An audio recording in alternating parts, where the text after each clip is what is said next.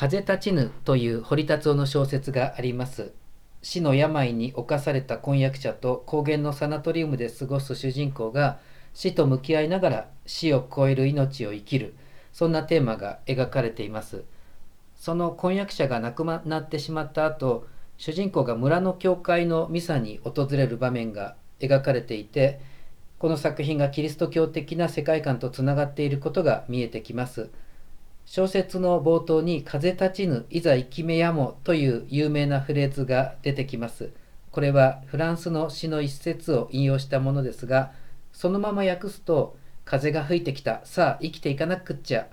まあ元気出していこう。そんな感じですが堀達夫はそれを「生きめやも」まあ、つまり生きるのか。いや死ぬんだろうな。みたいな生も死も両方含んだような日本語に訳しています。まあ、婚約者が病気で死んでいくというこの小説ですが伝わってくる印象は死んじゃダメだ早く病気を治して元気に生きていこうよでもないし婚約者を失ったけれど頑張って生きていこうでもないんです。生きていこうじゃないんですね。むしろ死があるからこそ初めて見えてくる命。この小説は読者をその命の方へと誘ってくれています。だからこう「風立ちぬ」というタイトルが意味軸も示してくれていますがこの小説の本当の主人公は実は風キリスト教的に言えば精霊そんな気さえしてきます。精霊、まあ、プネウマそれは風という言葉ですよね。風立ちぬ風が吹いてきた精霊が下った。それが今日の精霊降臨ですがでも風が吹いてきたから精霊が来たからもっと元気に生き生きと幸せに生きていけるぞというのとは少し違う気がします。もちろん今日の使徒原稿録が描いているような激しい風が炎とともに下ってきてもうこんなエネルギーをいただいてみんなパワー全開だ、えー、みたいなダイナミックな精霊降臨もまあいいですが